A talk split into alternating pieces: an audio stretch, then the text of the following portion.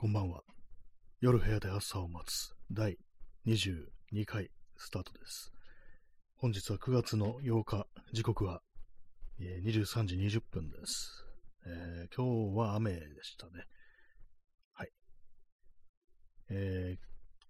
今日なんか台風なんですかね。なんか台風が今日関東地方もと来るぞみたいなことを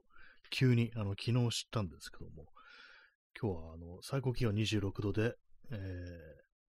ずっと雨が降ってるというような日でしたね。でもっとね、強いと思ったんで、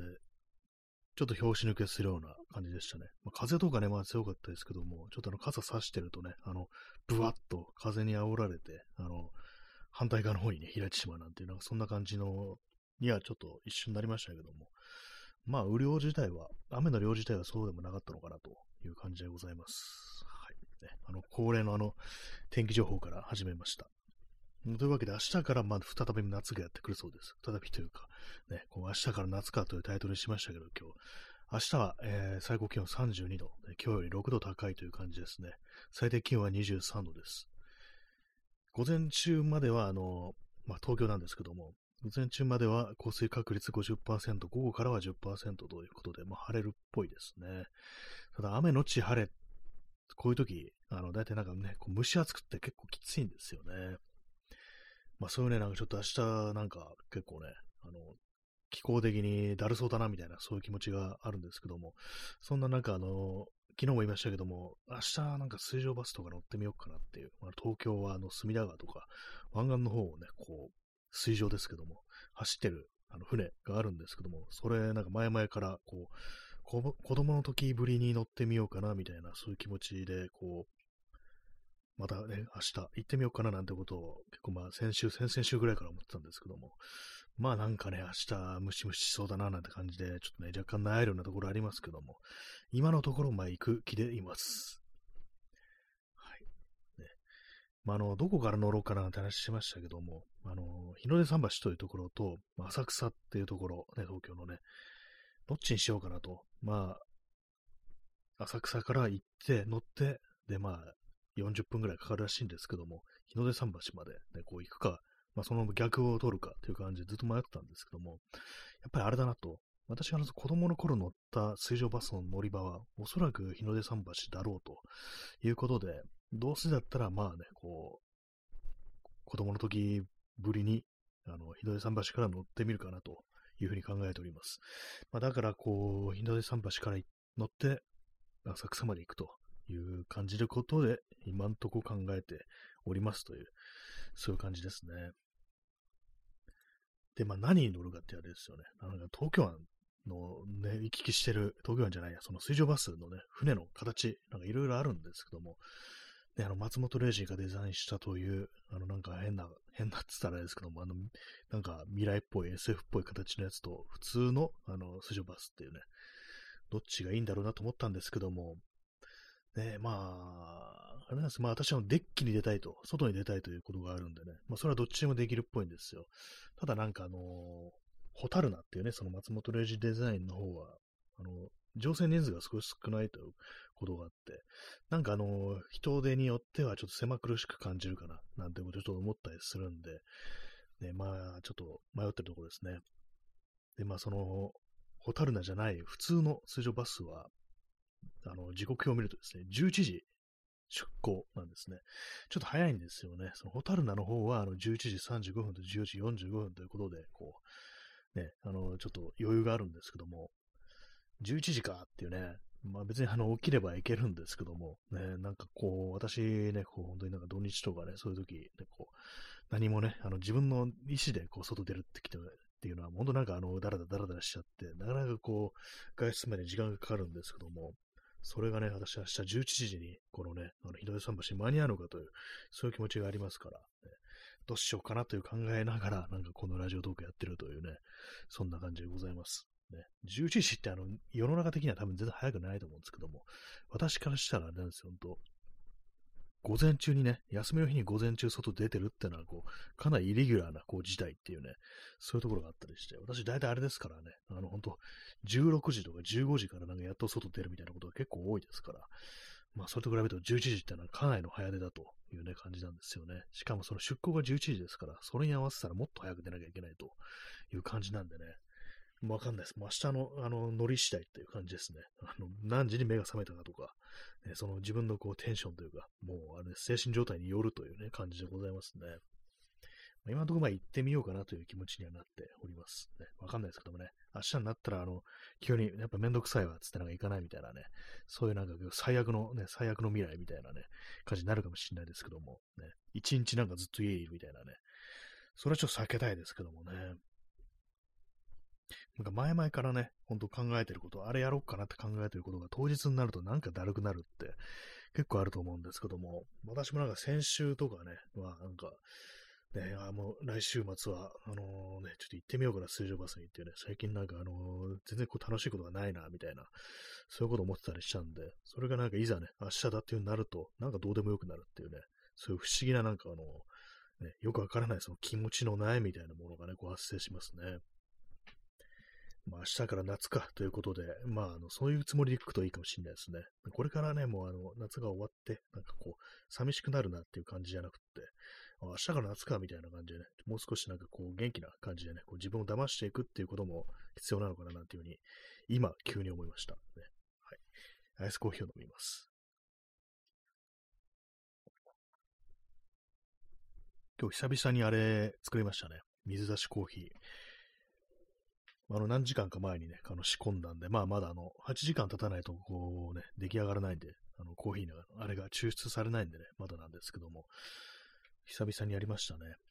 まあ、この1、2週間、ほんとなんかこう、何もね、大したことができてなかったという感じなんで、もうちょっと元気を出していきたいところですけども、まあ、何もできてないと言いながら、なんかこのラジオとか毎日やってたという感じですね。なんかまた継続は力なりキャンペーンをまたやるらしいです。連続でライブやると、ハッシュタグをつけてライブやると、延長チケットもらえるってやつ。あれが9月11日からまたやるそうなんで、まあ、その時はまたタイトルにハッシュタグがつくと思います。継続は力なりっていう。ね、あれが貴重になりましたからね、この延長チケットってやつが、ね。それをなんかこう、得られる機会があるのであれば、まあ、積極的にこう、やっていこうという、そういう感じでございます。ここまでね、一気になんかこう、8分近く話してまいりましたけども、要はね、明日どうしようか、なんか全然こう決めかねてるという感じですね。まあ、でもどうなんですかね、人手がなんかちょっと気になるんですよね。あんまたくさんね、人いて混んでるとちょっと嫌だな、みたいな、こう、あれあるんで。あと、まあ、ああいう水上バスっていうね、まあ、ちょっと非日常的なね、こう乗り物ってなると、観光客結構来てんのかな、みたいな。ね。そうするとなんか結構混むのかな、みたいなね、最近外国から観光に来る、ね、こう、なんか日本とかクソ安い国があるらしいぜってことでね、なんかみんなタダみたいな値段で飲み食いできるぜっていうね、よっぽど貧乏なんだろうな、ここの国みたいな、そんな感じでたくさんのお客さんが訪れてるっていうことで、でね、まあなんか明日混むのかなみたいなことをちょっと思ったりしてるんですけども、ね、もうついでだからなんかあれですね、水上バス乗った時にね、なんか物乞いでもしようかなっていうね、その外国人のね、観光客の方々にね、こう、そんなこと思ってるんですけども、なんかすごいアウトなこと言ってるような気がするんですけど、別になんかね、これ一歩間違えるとなんかあれですよね、排外主義的な感じでちょっと捉えそうなんでね、あんまこうふざけるのやめにしたいんですけども、まあなんかでも混むのかなってことはちょっと気にしたりしてますね。はい。でもまあ本当なんかね、一時期に比べたら、外国から来てるね、人、まあ多いですからね、本当にね。まあでもコロナ前はそうだったんですよね。コロナ前結構ね、本当たくさんの人たちがこう、ね、日本に遊びに来てましたからね、それ結構普通の光景だったのが、そのコロナでね、こう一変して、こう全然ね、見なくなったなという感じでね、それに慣れてきたと思ったらまた最近というか、今年からまあ結構復活してるという、そういう感じなんですよね。今回はね、こう前回に比べてなんか安くなったというね、そういうまあ魅力がありますから、ね、こう別にまあ日本という国でなんかこうね、見たいものがあるとかしたいことがあるってわけでもなく、ちょっと安いから来てみたいみたいな人もいんのかななんてことはちょっと考えちゃったりしますね。は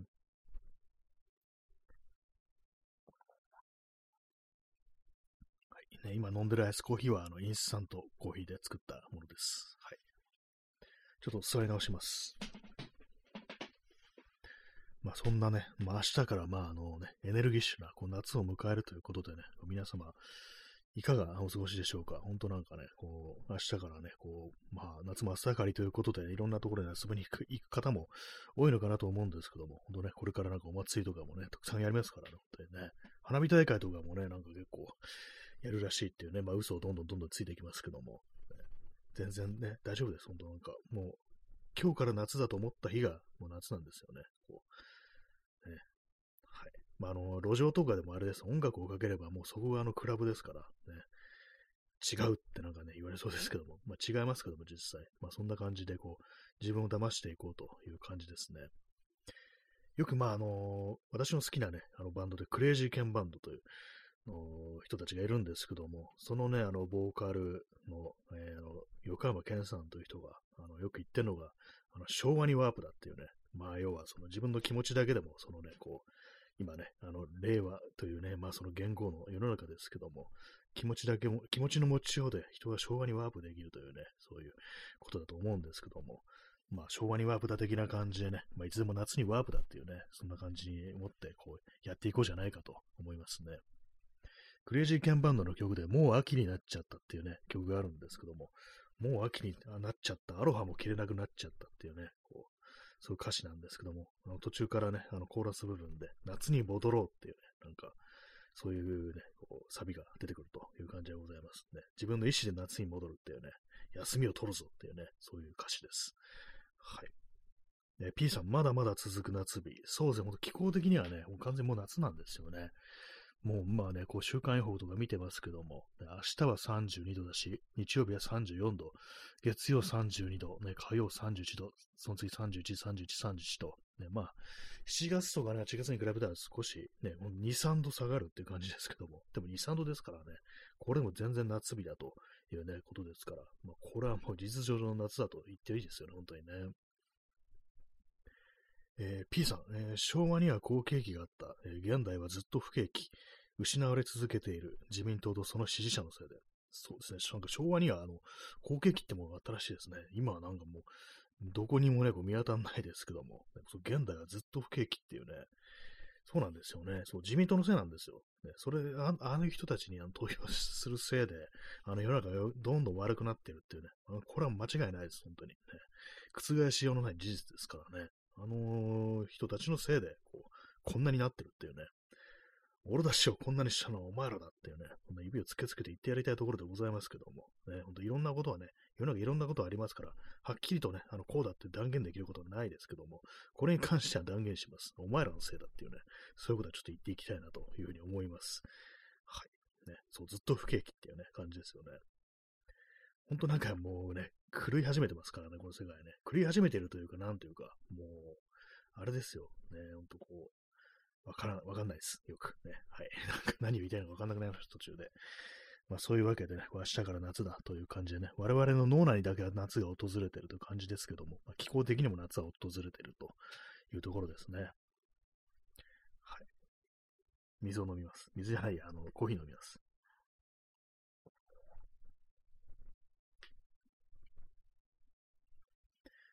まあなんか台風のせいなんですかね、なんか気圧のせいなのか、ちょっとなんかね、昨日とかもう、一昨日か、この2、3日結構なんか眠くって、まあ普通に今寝不足であると思うんですけども、私いつも寝不足であるということを無視して生きてるので、ね、30分仮眠すれば大丈夫っていうね、なんかよくわからないこう世界観で生きてるんですけども、まあ大体まあ、そうですね、睡眠時間とかもうカウントしちゃうのないですけども、珍しく一昨日はね、多分7時間ぐらい寝たと思うんですよ。だいたいいつもなんかこうね、眠る時間がないとかじゃなくって、忙しいとかじゃなくって、なんか起きてるっていうね、一番最悪というかなんというか、そういうなんかね、無意味ななんか夜更かしをしてるんで、まあそれでね、なんかだいたいいつも睡眠時間短いんですけども、ね、なんかでもこう、この2、3日当たると眠くなりますね。今日もなんかね、こう床に転がって寝てたんですけども、床に転がってるせいでなんか良くないのかもしれないですね。ちゃんとした睡眠が取れてないってわけですから、考えてみたらね、そのせいかもしれないです。ね、でも布団に入るわけにいかないんで、だって布団ってものは風呂に入ってから入る風呂にね、体を清めてから横になるところですから、汚れた体でね、怪我するわけにいかないんですよ。そういうのもあったりし、床に転がってるんですけども、そのせいでなんかね、なんか体が疲れてるんだと思いますね。はい。まあ、いずれにせよ、ちゃんと睡眠は取んなきゃダメですよ、本当にね。私がYouTube でフォローしている大工さんのチャンネルがあって、これまあ、結構有名な人なんですけども、大工の翔やん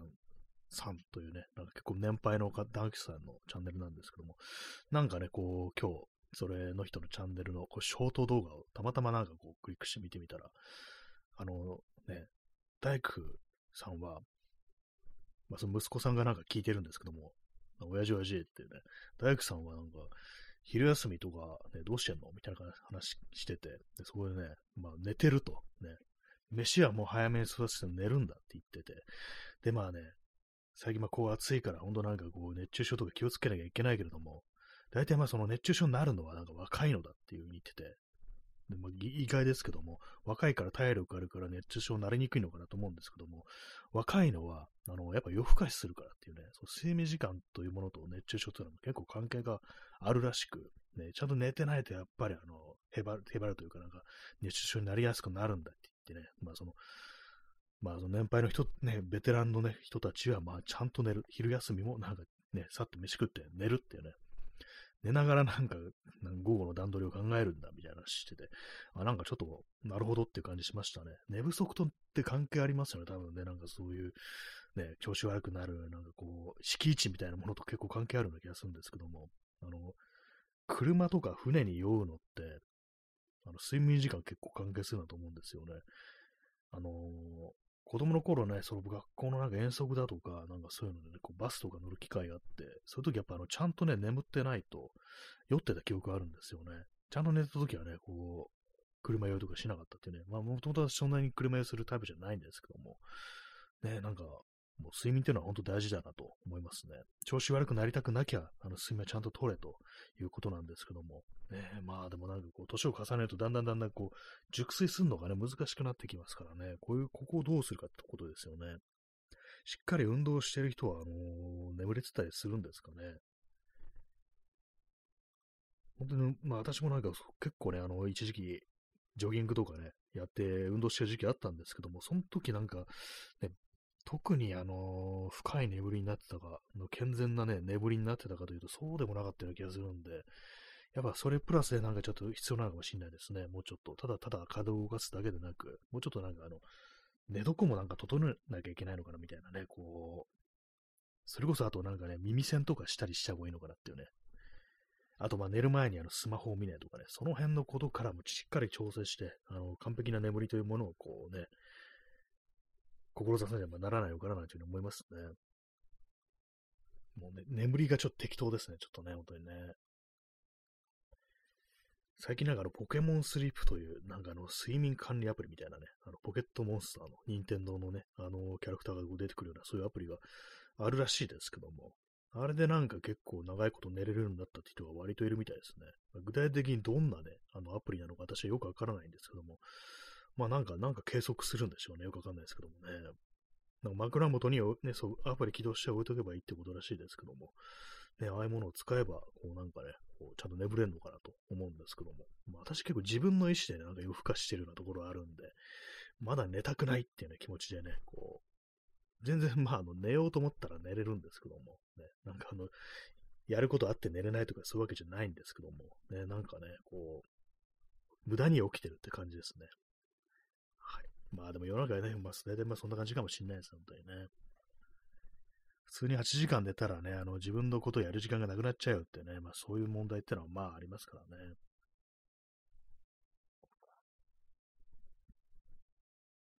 はいね、まあそんなね、まあもうね、夜中に近いですけども、ね、夜部屋で朝を待つ、ね、寝ろよって感じになるかもしれないですけども、今日のタイトルもね。まあ私は夜部屋で朝を待ってますね。まあ、この放送やってると、本当なんか夜あんま外出しなくなりますね、この時間ね。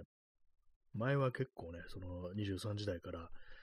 外を散歩するっていう、夜中の散歩ですよね。そういうことよくやってたんですけども、それで写真とかね、こう撮ったりしてたんですけども、やっぱこのラジオトークやるようになってから、こう、あんまりやれなくなりましたね。たまにね、この放送終わった後ちょろっとなんか歩くってことをやるんですけども、まあそのせいぜい30分ぐらいっていう感じで、まあ30分結構長いのかもしれないですけども、私ほんと昔、ね、夜ね、こう散歩とか3時間ぐらいしてる時ありましたから、それと比べたらもう全然もう違いますよね。なんか夜中の散歩というものがなんかこう珍しいじゃないや、懐かしくなるような、そんな気持ちになることはありますね。P さん、運動も気絶するまでではない運動は偽物なので、睡眠には寄与しない。ああ、そうなんですかね。気絶するまでってなるともう結構やばいというか、なんていうか、もう本当のアスリートレベルの感じですけども、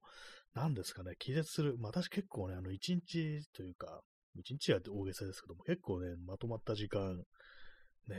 外に自転車に出てたりしたとき、5時間ぐらいとか、外でフラフラしてたとき、自転車出てね、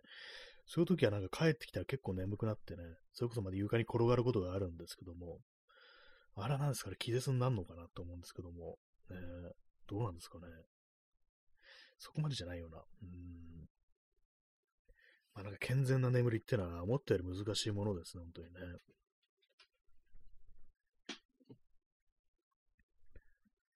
まあなんか環境とかが変われば、変わるんでしょうか。なんか本当なんかね、こう、まあ私は都会にこう生きておりますけども、なんかこう大自然とかね、こう山の中とか、そういうところにこうね、住んでいれば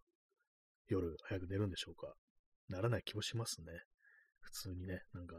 仮に山に住んでいたとしても、まああれですよ、本当なんかね、こう、インターネットとかね、なんかね、こう繋がってそうなんで、もう完全に原始の生活に戻らない限り無理かもしれないですね。原始の生活はちょっと大げさですね。なんかもっと文明のね、レベルをちょっと巻き戻さないといけないかもしれないですね。あと今、巻き戻しって言いましたけれども、今のね、こう、人には巻き戻しという言葉は通用しないらしいですね。ビデオテープじゃねえんだからっていうね、ビデオって何っていうことらしいですから、ね、その辺はね、ちょっと、今ね、こいつ中年だみたいなこと思われたからなんてね、もし若い人が今この放送を聞いてたら、そんな風に思われたかなと、急に思いました。ね、そんな気にすることもないですけどもね。ちゃんと DVD は巻き戻して返せよってね、そういうことは言っておきたいですね、本当にね。DVD は巻き戻して返せっていうのは私よく昔ね、Twitter でよくつぶやいてたネタなんですけども、ね、その DVD も古くなりましたからね、もう DVD を借りる世の中じゃないですからね、ビデオテープどころか、ね、DVD を借りるんじゃなく、配信で見るという、そういうことですからね。いつの間にかなんかこう、ね、人類の文明というものが一段階先に進んでるなと、そういうふうに思ったというような話でございました。はい、適当ですね、本当にね。時刻は23時43分ですね。9月8日ですけども、ね、もう今日はびっくりしました。本当なんかこの気温の低さもそうですけども、ね、水道、ね、蛇口をひねったら、ね、蛇口なのかって感じですけども、蛇口ひねったら水が出てきたってことでね、一瞬クレーム入れようかと思いましたね。いつもだったらぬるいお湯が出てくるんで、今日は水が出てくるじゃないかみたいなね、おかしいだろっていうね、壊れてるのかなと思ったんですけども、全然そんなことなく、でも本来水道っていうのは水が出てくるところらしいですね。もう結構長いことなんかお湯しか出てこなかったんで、あれおかしいな、やだな、なんか変だなっていうね、ちょっと皆川淳二風にちょっと思ってたんですけども、どうもこれが本来の姿っていうことらしいですね。驚きましたね。水が出てきたっていうね。心臓止まったらどうするってね、そんなこと思いましたけども。まあでも冬になったらなんかまた冷たい水が出てくるのかと思うと、ちょっとなんかブルーになりますね。寒いは寒いで、ね、こう、うっとうしいですけどもね。コーヒーを飲みます。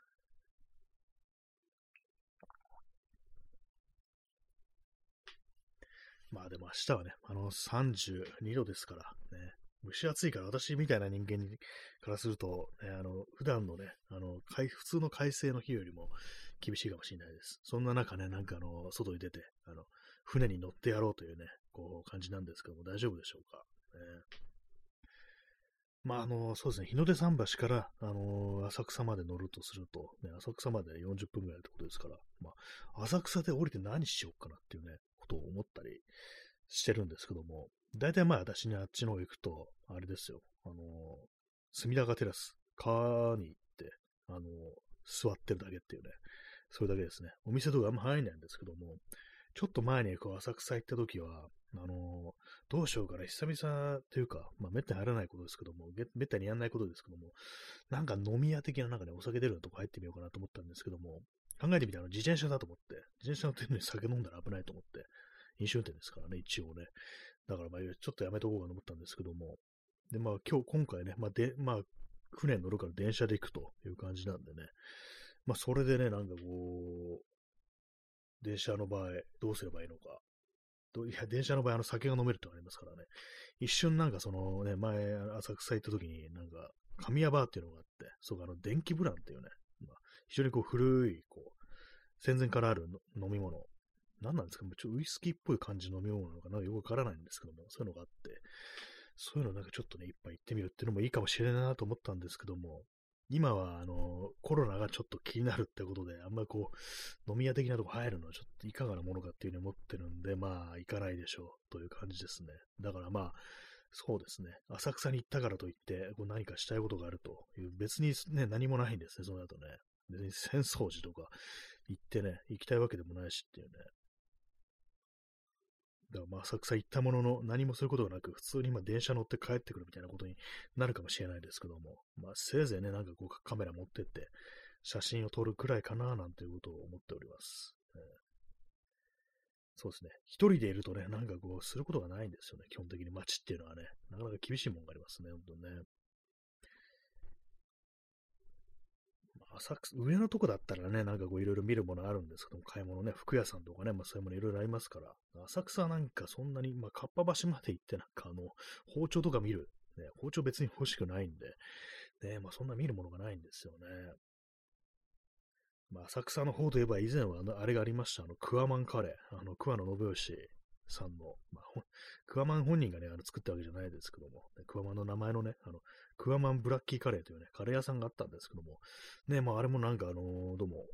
やめちゃったみたいで、でも結構安くてね、なんか結構いい店だったんですけども、味もね、こう、いいし、こういわゆるなんか最近流行るのスパイスとかがなんかすごく効いてる、インドとかね、なんかそういう感じのカレーじゃなくって、ヨーロッパ風なのかな、あれはなんかちょっと甘みのね、強いカレーで、黒いんですね、ブラッキーという名前の通り。ね、そういう感じのカレーだったんですけど、結構ね、美味しくて。で、まあ、飲み物が安いんですよ。お酒がなんか結構安いというね、割と珍しくなんかリーズナブルでね、こう、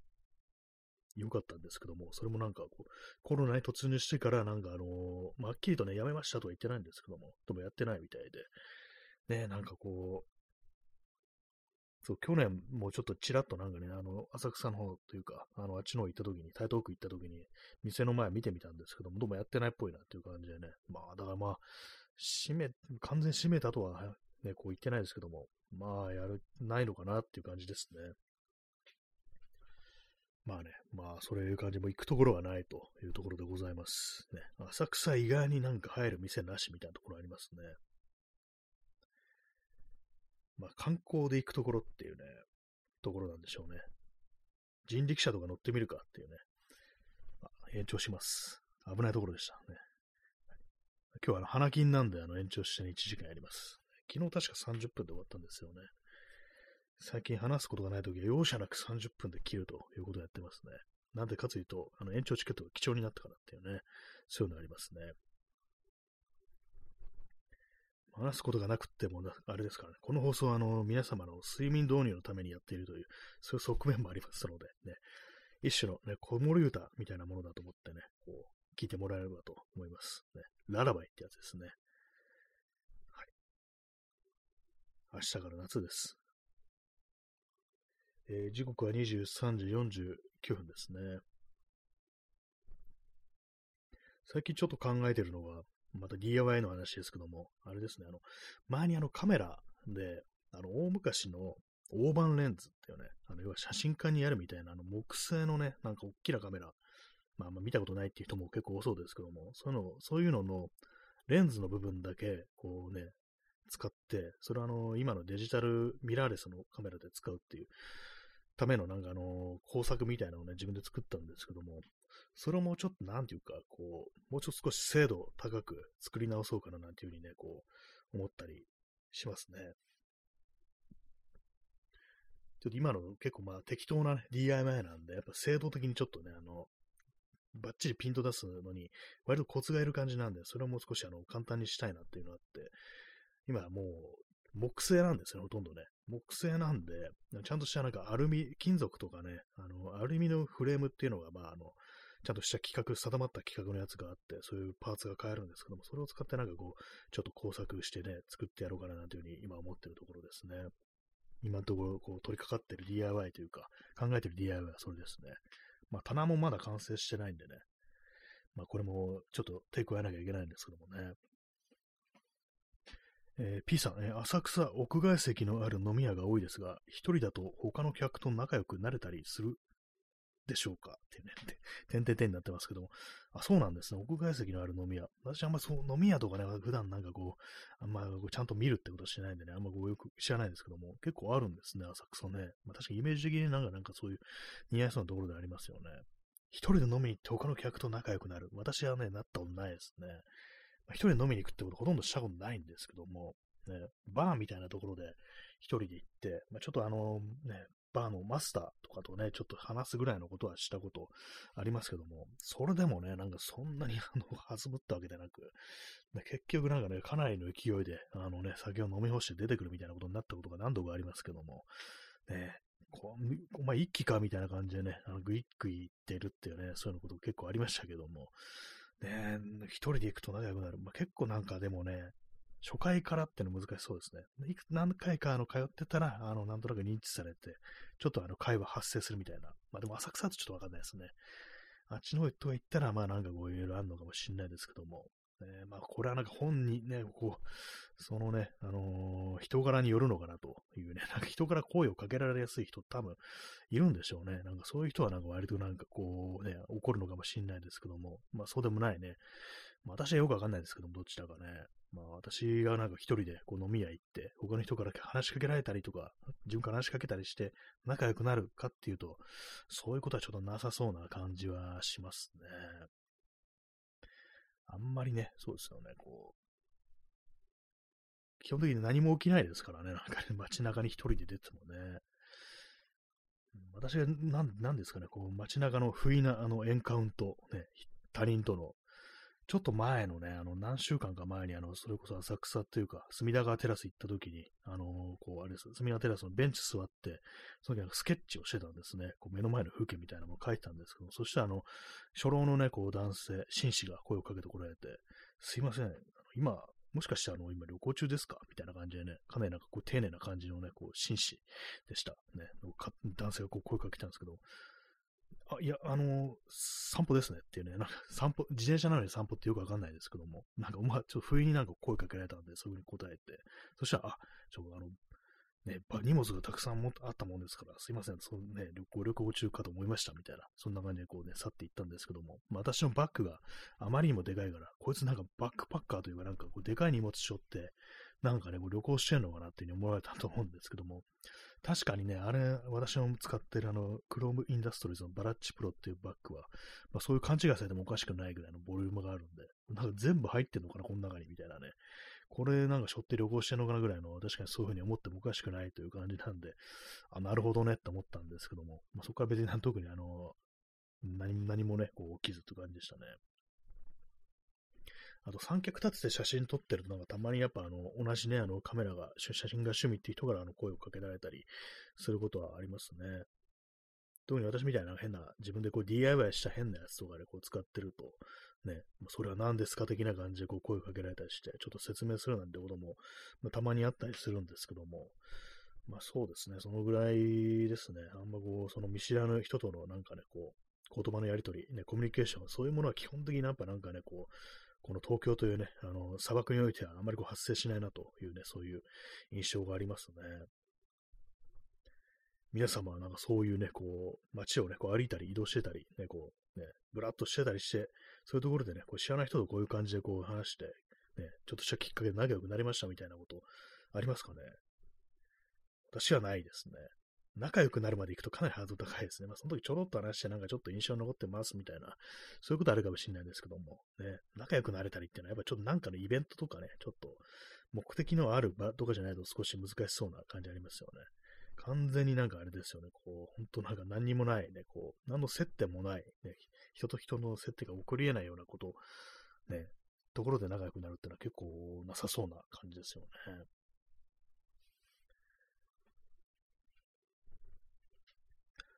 そうですね。まあ、ちょっと思い出してるんですけども、特にないですね。そうですね。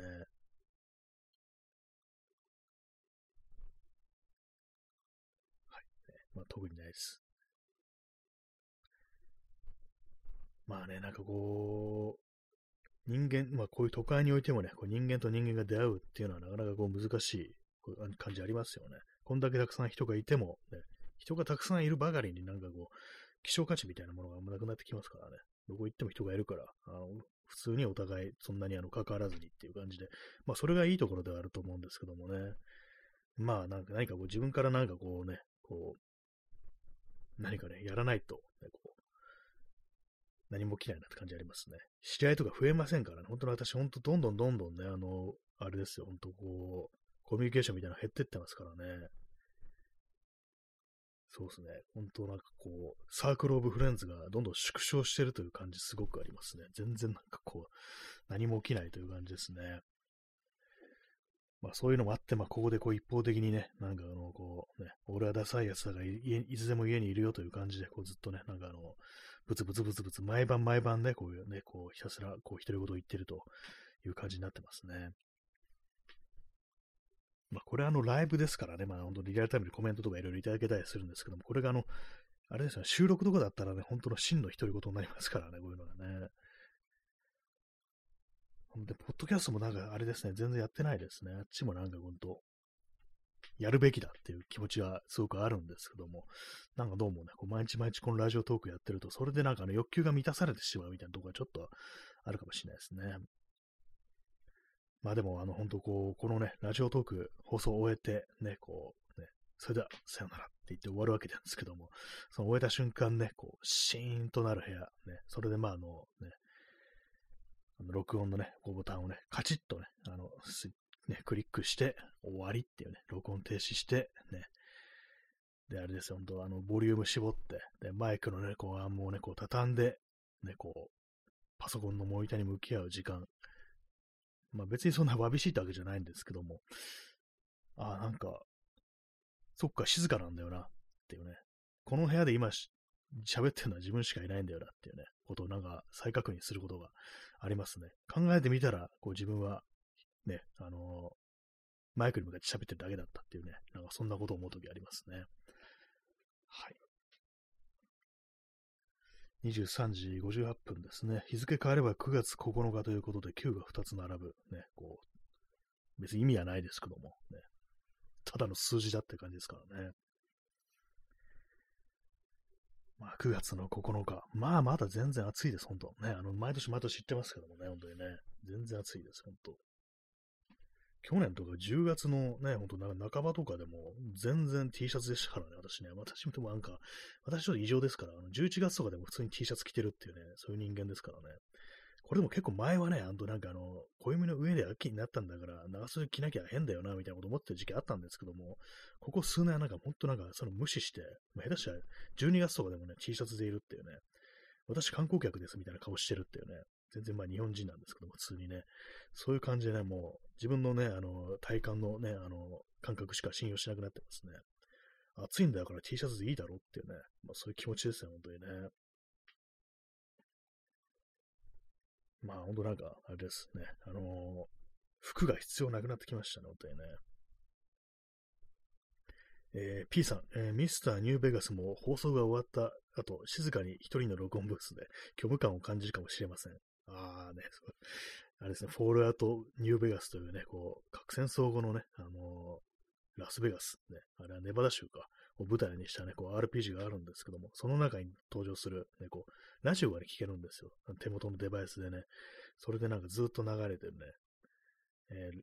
ラジオニューベガスでしたっけ？まあなんかちょっと名前忘れましたけども、曲の名前忘れましたけども、そういうのがあってね、ひたすらなんかこう、往年のね、なんかなんていうかエンターテイナー、前とした、ね、こう、男性のね、ちょっと年配の男性のね、こう DJ がこうひたすら喋って、曲をかけてるっていうね、しかも古い曲、ね、シナトラとかね、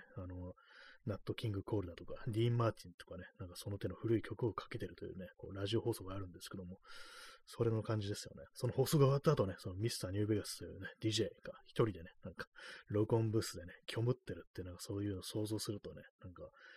ありそうだなと思うんですけども、実際にはね、ミスターニューベガス、実は AI っていう設定がこうあるらしいんですよね。私も最近知ったんですけども、実はね、戦前からある、ね、戦前っていうのは世界では200年前なんですけども、200年前からある AI の DJ っていうね、ことらしいですね。はい。ね、そういう感じをね、まあ、一人の録音ブースで虚無感ね、感じるっていう、まあ、おつなものですよね。なんかね、味わいがありますよね、本当にね。録音ブース。ね、ブースっていいですよね。なんかね。私の場合なんか普通にまあ机、ね、作業机、パソコンの前座ってこう、スマホをね、私スマホをカメラのレンズのね、上に置いて、ね、なんかそうです。足代わりにしてなんかこう置いてね、そこで喋ってるんですけども、そういうね、サブスペースなんで、あんまこう味わいはないですね。なんかね。だからちょっといかにも録音ブース前とした感じにね、なんかこう、作りたいなと思ってるんで、最近の棚のね、DIY の延長で、ちょっとなんか吸音材とかをね、こういろいろ貼り付けてみたりだとかして、で、まあ、ついたてみたいなのをね、こう作って、折りたたみ式のね、ついたてみたいなのを作って、で、まあ、それちょっとしたブースみたいな感じにしてみようかなと思ってます。ちょっと密閉っぽいね、密閉というかなんかね、そういう感覚、のあるこう作りにすれば、なんか気分盛り上がるんじゃないかみたいなね、なんか特別なことしてるっていう、そういう気持ちになれるんじゃないかなと思って、そういうね、こと考えてるんですけども、まあ、音もね、そう、遮蔽した方が音が良くなりますからね、吸音材とかあったりだとかね、やっぱ音が悪くなるのって余計な音が、外からの余計な音が入ったりだとか、エアコンとかパソコンとかの音が入ったりだとか、あとはね、なんか反響してなんか変に響いちゃうっていうね、まあ、それが問題らしいんで、まあ、それをなんかこう、ね、そういうなんか音の反響を殺す、まあ、デッドにするっていうらしいんですけども、そういう世界では、その感じにね、こうできればいいなと思いますね。P さん、ではここまで、ミスターニューベガスもここまで、冗談だよ。これを言い終えた後のミスターニューベガスの気持ちを考えると、泣きそうになります。わびしさで。ありましたね、これ。なんかそう、まあ、曲をかけた後、ではここまでっていうね、ミスターニューベガスもここまで。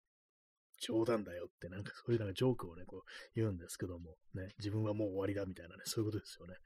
そういうこと言った後のミスターニューベガスの気持ちってどんなんなんでしょうかね。もう、まあ、ある意味その AI も孤独ですからね、まあ本当になんかその AI という設定だったとして、ね、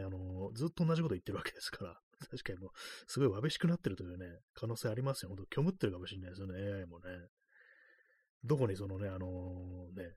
本拠地があるのかわかんないですけど、まあおそらくね、なんかタワーみたいなところがあるんですけども、ね、そのラスベガスのに、ね、そこの中になんかコンピューターがあるんでしょう。ね、そこのね、なんか、ある意味ブースですよね、それね。そこでなんかね、こう、わびしい気持ちになってるっていうね。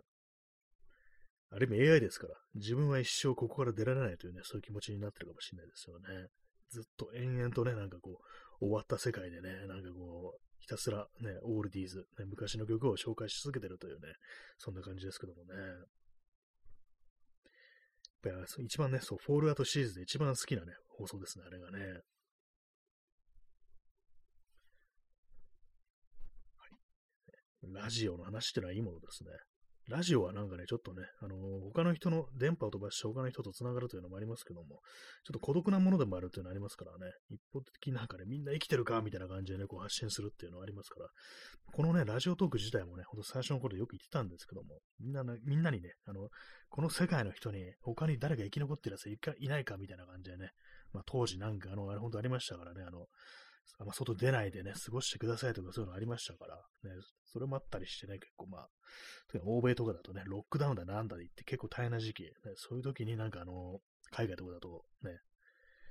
そういうことでベランダとかに出てね、楽器を弾く。そうするとね、同じく他の部屋に閉じこもってる人たちもベランダに出て、でなんかね、なんかいろんな楽器とか演奏して、ちょっとしたセッションみたいなのが起こるなんてことは結構ニューヨークみたいなところでは割とあったっていう話を聞いたんですけども、まあ、そういう感じですよね。誰か他に生き残ってるやつがいないのかみたいな、そういうなんかね、こう、電波を飛ばすみたいな、そういう気持ちでもってこう、始めたというところもあるんだよね、このラジオトークってのが。まあ、これがね、今もう4年目に突入してますけども、まあ、世界もだいぶ変わりましたけども、でもね、なんかそういうわびしさみたいなものは未だ変わらずに残り続けてるなっていうね、そういうのありますね。本日は8名の方にお越しいただき、我慢強い方が6名残ってらっしゃるという、そういう感じなんですけども、ね、今、この6人はまだ生きてるという感じですからね。わかんないですけどもね、このラジオトークのアプリ立ち上げたまま死んでるという可能性ありますからね、白骨化してるっていうね、白骨化してるってのおかしいですけども、そういう可能性もありますからね。まあ、いずれにせよ、まあ、生きてる人間がおそらくはいるのだろうという、まあ、推測ができるんでね、まだ気持ちに張り合いが出てくるなという感じなんですけども、まあ、本当なんかね、こう、2020年はね、そういろんな音声コンテンツが出てきた時期でしたね、本当にね。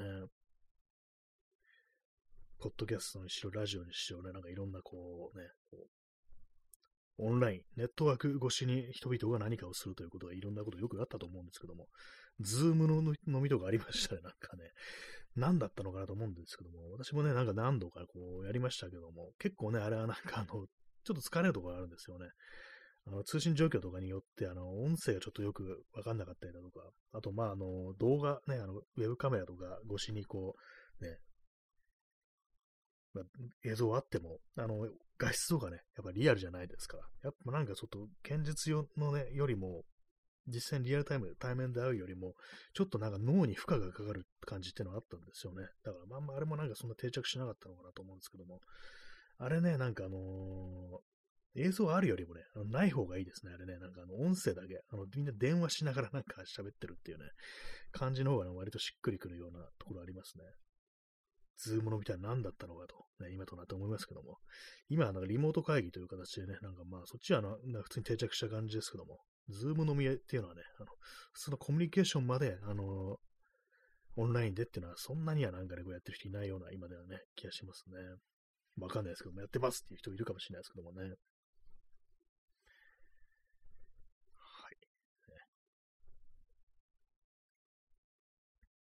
本当なんかそのミスターニューベガスのね、放送のそのなんていうかこうトークはね、なんか全部、なんかこう、録音しておきたいぐらいのね、なんかこう味わいみたいなものがありますからね、私ね。日本語のね、こう吹き替えがまたこういいんですよね、本当にね。は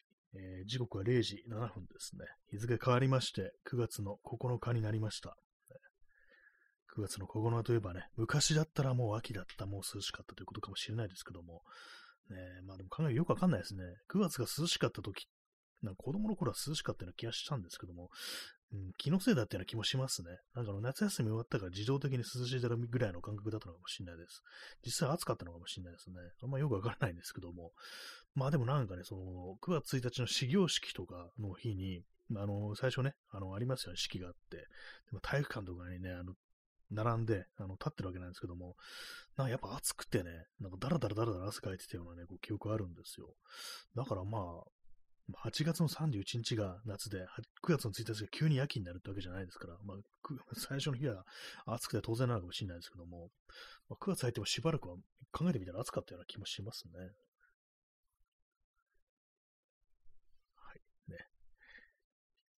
明日から夏かという感じですけども、まあ、本当に9月からでも夏を始めていいんだって感じですよね。本当私何年か前にね、2019年に9月のね、頭あたりに海とか行きましたけども、日焼けで死にましたから本当にね、全然夏です、9月ってのはね。10月も夏ですもん、最近は。ね、去年は暑かったですもん、10月。ね去年、お出かけしたときにね、写真をね、こう、友人と出かけたときにこう写真を撮ったってことだったんですけども、そこに私がね、ねセルフィーというか、なんていうか、こう、みんな並んでね、リモコンでカメラのシャッターをして、写真を撮ったなんてことだったんですけども、そこに写ってる私が完全真夏の格好でしたからね、本当にね。T シャツにハーフパンツでなんかね、日焼け止めのアームガードとかしてますからね、アームカバーしてますからね、全然夏じゃねえか、これって感じだったんですけども、まあ大丈夫です。夏はまだまだ続くってことでね、そんな寂しい気持ちにならなくて大丈夫ですよという感じでございます。ね、まあ気持ちがね、寂しくならなくても、ね、世の中悪くなり続けてるということは確かなんでね、いずれにせよ暗くなってしまうのかもしれないですけども、まあなんかから元気出していきましょうというね、そういう感じでございます。ねめちゃくちゃ適当なこと言ってますね、本当にね。いや、本当になんかね、脳みそのね、脳のね、理性を司る部分を一切使わずに、完全な口の動くままにこう喋ってるという感じなんで、本当になんか、こういう時って自分の思ってもないこともね、言いますので、こういう時ね、大事なことは言えない方がいいかもしれないですね。失言がね、こう出てきますよ、本当。ね。まあそういうわけでね、明日はなんかちょっと水上バス乗ってみようというふうに思ってるという感じなんですけどもね、まあそうだな、浅草に行こうかなっていうね、感じですね。まあ、浅草じゃなくてもね、なんかこう、水上バスに乗るのが目的であれば、お台場とか行ってもいいんですけども、お台場だとちょっと短いっていうのがあり、ね、まあ、お台場に行ってすることあるかと言われれば、特になしっていう感じですね。だいたいどこ行っても、ね、することはないんですよ、基地って、ね。よっぽどなんかあれ買いに行くとか、あれを見に行くとか、そういうね、こう、目的がなければね、どこ行っても同じだっていうね、感じなんですけども。まあ、最近はなんか、どっか行って、あれしよう、これしよう、何を見ようっていうのがあんまないんでね。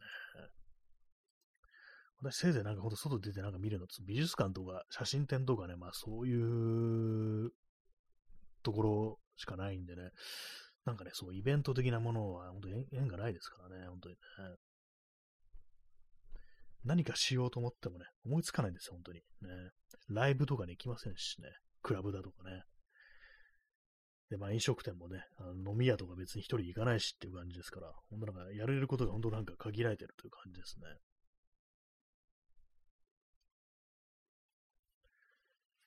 そんなね、まあ、9月の9日になりました。ね、もう完全に雨は止んでるみたいですね。一応、雨雲レーダーをこう見てみると、ね、まあ、東京23区の上空は、まあ、雨雲ないですね。西の方とかね、なんかちょっと来てますけども、まあ、他の地域、千葉とかなんかね、結構今日は雨降ったみたいな感じですね。避難警報ってみたいな出たのかな、なんかそういうのありますよね。まあ、全然私把握してないんですけども、場所によってはまあまあね、こう、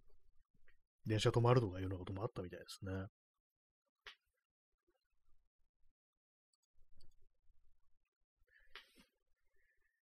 では、ここまで。ミスターニューベガスもここまでってね、まあ、もう再度蘇っちゃいましたけども、なんかそういう、こう、定番のジョークみたいなもの、ね、ラジオ放送あるといいかもしれないですね。ラジオらしさってなんだろうと思うんですけども、ね、まあやっぱりなんかあれかなっていうね、音楽とかかけたいよなってね、本当思うんですけどもね、なんかまあここではちょっと難しいですけども、まあ著作権フリーの流してるやつ、たまにまあ流すことありますけどもね、このそう、やっぱなんかバックグラウンドでなんかマイクに拾わせるって感じなんで、ちょっとなんていうかこう、音楽番組っていうのはこう、ならないですよね。まあでも、ポッドキャストとかでもね、そう、音楽とかね、ちゃんとしたなんか自分のかけたい曲を流すってのは、ほんとなんかね、それこそジャスラックとかにちゃんと契約しなきゃいけないみたいなね、そういうのありますから、まあなんかね、こう、前も言いましたけども、なんかジャスラックで、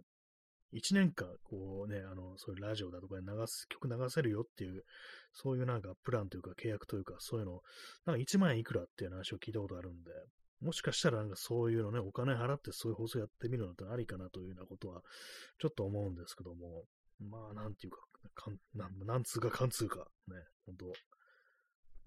何を流すかっていうのも重要ですからね。本当無責任にね、なんかこう、何でもかんでも自分の好きなもの流せたらいいんですけども、まあ、ちょっとそういうわけにもいかないというね、ことらしいですからね。難しいですね。今なんかそういうのすぐ簡単に突っ込まれちゃいますからね。家庭流してるやつおるぞみたいな感じになりますからね。は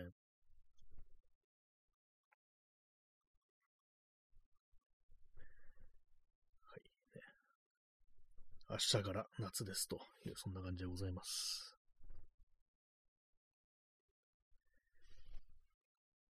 まあ、話すことがなくなれば、時刻を読み上げればいいっていう感じですからね。0時14分です。9月の9日です。ね、はい、今、足の指をね、こう、バキッと鳴らしました。私なんかもう、足の指ね、なんかすごい鳴るんですよ。こう、普通にね、親指とかね、ぐるぐる、ちょっと動かすような感じにするだけで、こう、バ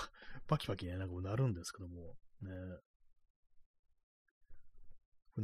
一回鳴らしてもね、続けて鳴ったりするんで、ただうるさいだけですね。このなんかよくなんか指の骨鳴らすのとか、結構あの音嫌だっていう人結構いたりしますよね。私なんかふと思い出したのが、中学校の頃ね、英語の先生、ネイティブのご先生がいて、それが女の先生だったんですけども、なんか私は当てられて、それ答えてる時に、ね、ちょっと答えに、なんかね、うまく答えられなくって、ああ、なんだったかなみたいな、ね、その回答をね、思い出そうとして、その時私、指をね、パキッと鳴らしたことがあったんですね。そしたら、その先生がなんか、その音嫌みたいな感じでね、しかめつらしたのをね、なんかこう、今急に思い出しましたけども、そうなんだよなっていうね、音嫌いな人結構いるんだよなっていうふうに思いましたね。そう、ネイティブのね、こう女の先生がなんかこう、ちょっとそれは嫌な音だみたいなね、なんかそんな感じのリアクションされたということを今急に思い出したという感じですね。